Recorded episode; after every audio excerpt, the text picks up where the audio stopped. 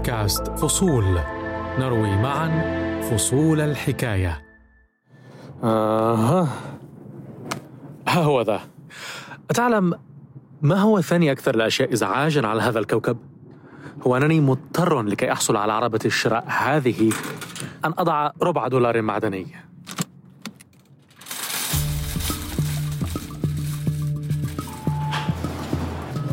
أما أكثر الأشياء إزعاجا فهو أن تفرغ ثلاجتك من الطعام. لذلك أنا هنا في هذا المتجر القريب من بيتي. آه هذا هذا. بهذا أكون انتهيت. هيا بنا إلى منطقة الدفع الذاتي. ما أفعله هنا هو أنني أقف أمام الآلة؟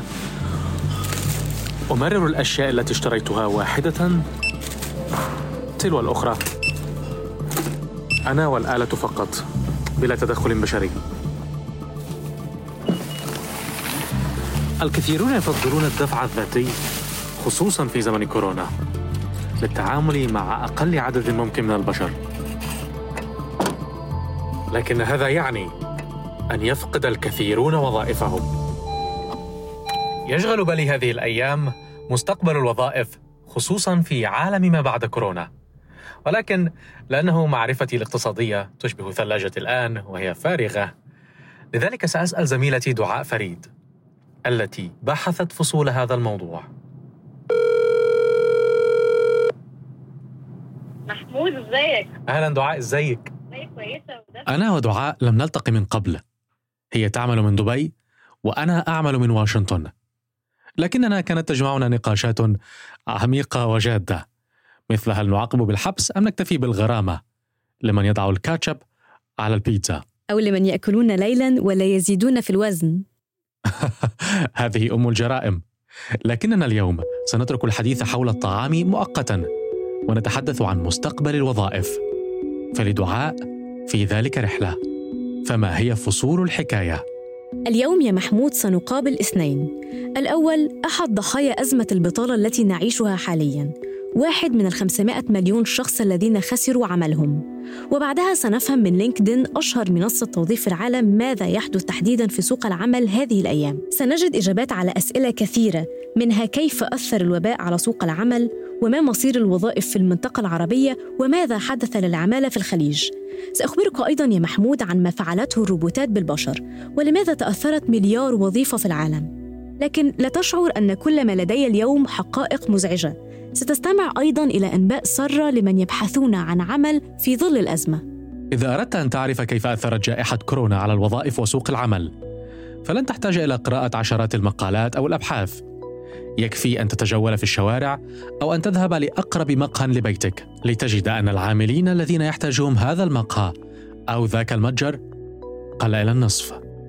على الأقل هذا ما قد تراه عينك لكن الأرقام الدقيقة هي لعبة دعاء. ما حدث هو أن كل يوم كان أكثر من أربعة ملايين شخص يفقدون أعمالهم بسبب أزمة كورونا. عام كامل مضى منذ تفشي الوباء ونصف من خسروا وظائفهم ما زالوا بلا عمل. العالم العربي من أكثر المناطق التي تضررت بها الوظائف. ستة ملايين عاطل هنا بسبب كورونا فقط. وأكثر من تأثروا اللاجئون والنساء والشباب. أزمة البطالة هذه تحدث في منطقة لا تستطيع كثير من حكوماتها توفير وظائف جديدة للخريجين. معدل البطالة بين الشباب في العالم العربي نسبته تتخطى ال 25% هذه أعلى نسبة في العالم. حصلت حاجات يعني بصراحة كان يعني الواحد والله أنا بصراحة لما بفتكر الأيام دي الواحد بتصعب على نفسه جدا يعني. هذا صوت محمود رجب. محمود يسكن في دبي حيث تقيم دعاء. دعاء ما هي قصة محمود؟ محمود رجب هو واحد من آلاف الشباب في صعيد مصر الذين يسافرون إلى دول الخليج سعياً وراء العمل. هو شاب مصري من محافظة سوهاج كان يستعد للاحتفال بإتمام عامه الثلاثين وأيضاً بإتمام عامين له في الإمارات. طبعا لي طموح زي شاب عاوز يكون نفسه وكده وبصراحة كان العاجز في حكاية الفلوس دي لأن السفر بيتطلب تذكره في ناس بتطلب فلوس طبعا فأنا بصراحة قعدت فترة عشان احوز قرشين أسافر بيهم. في أي قطاع يعمل محمود؟ دعني أخمن. حدسي يخبرني أنه ربما كان يعمل في قطاع الخدمات النقل المطاعم. هذه القطاعات تضررت بشدة بسبب كورونا. تخمين قريب لكن محمود عامل بناء منذ 12 عاما بعدما حصل على شهادة دبلوم التجارة وهي الشهادة الموازية للثانوية العامة للتعليم الفني والتجاري. محمود هو الأخ الوحيد العازب بين إخوته البنات. سافر إلى الإمارات بعدما انتهى من المساعدة ماديا في زواج إخوته. دي الحال يعني في مصر يعني بالذات بعد الثورات والتقلبات اللي حصلت في مصر وفيش استقرار وكده. بس وفرق العملة بيفرق.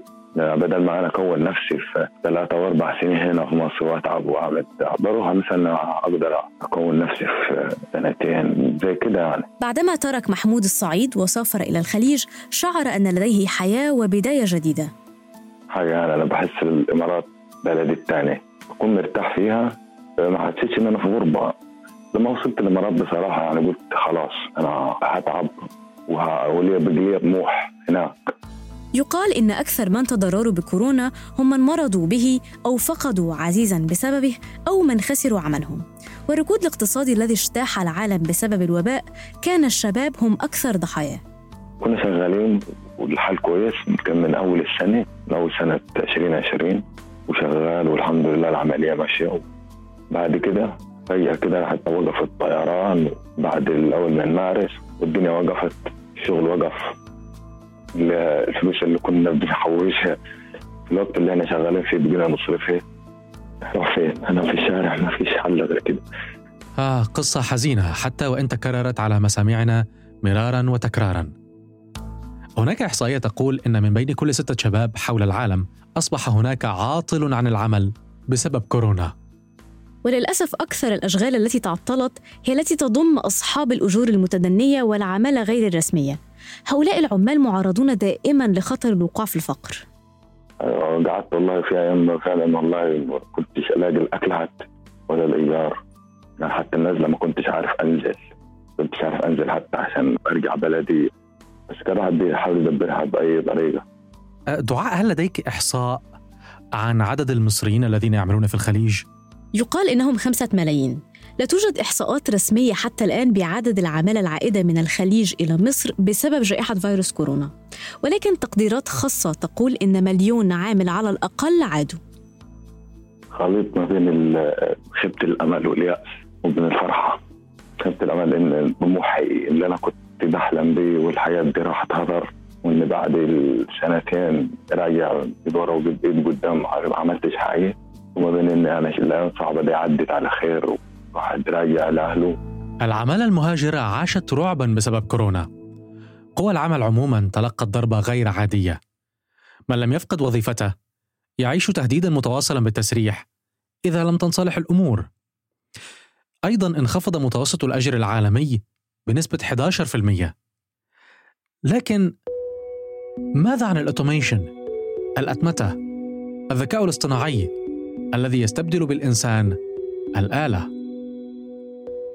على سبيل المثال منطقة الدفع الذاتي في المتجر الذي أشتري منه يزداد عدد مستخدميها يوما بعد يوم الوظائف وقوى العمل يا محمود تبدو اليوم مختلفة إلى حد كبير عما كانت عليه قبل عقدين. في الماضي كان طبيعي جدا أن يعمل الموظف بنفس الشركة على سبيل المثال لعشرين وثلاثين عاما، لكن الوضع اليوم لم يعد كذلك. لذلك تحدثت إلى ريم الحربي رئيسة شركة لينكدين في السعودية لأسألها عن تحديات الوظائف اليوم. التحدي في موضوع التوظيف صار أكبر والجيل الحالي هو فاهمة فاهم التحديات اللي قد تواجههم في سوق العمل. آه، نشوف قبل فترة أن الطبيب والمهندس وهم يدرسوا لساتهم في الجامعة يمكن على آخر سنة وظيفتهم تنتظرهم. الآن إحنا قاعدين نتكلم على نسبة بطالة. الحصول على الوظيفة صار أصعب لازم يطوروا من أنفسهم يميزوا نفسهم بين الكفاءات الأخرى. فهذه أمور يعني تكون مقلقة بالنسبة آه، للكفاءات. سألت ريم هل هذه التحديات لها علاقة بمهارات الموظفين نفسهم أم لها علاقة بالتقدم التكنولوجي؟ قطاع التقنية لعب دور جدا كبير في فترة الأزمة ونشوف كيف صارت الشركات معتمدة عليه بشكل أساسي. قطاع التجزئة يعتبر من أكثر القطاعات اللي تأثرت آه، خلال الأزمة. لكن نشوف في شركات كانت تعتبر صامدة ويمكن صار عندها growth بخلال الأزمة هذه الشركات اللي كانت مفعلة ال e-commerce عندها. التقنية يعني خلال الأزمة وقبل الأزمة تعتبر من الوظائف الرائدة.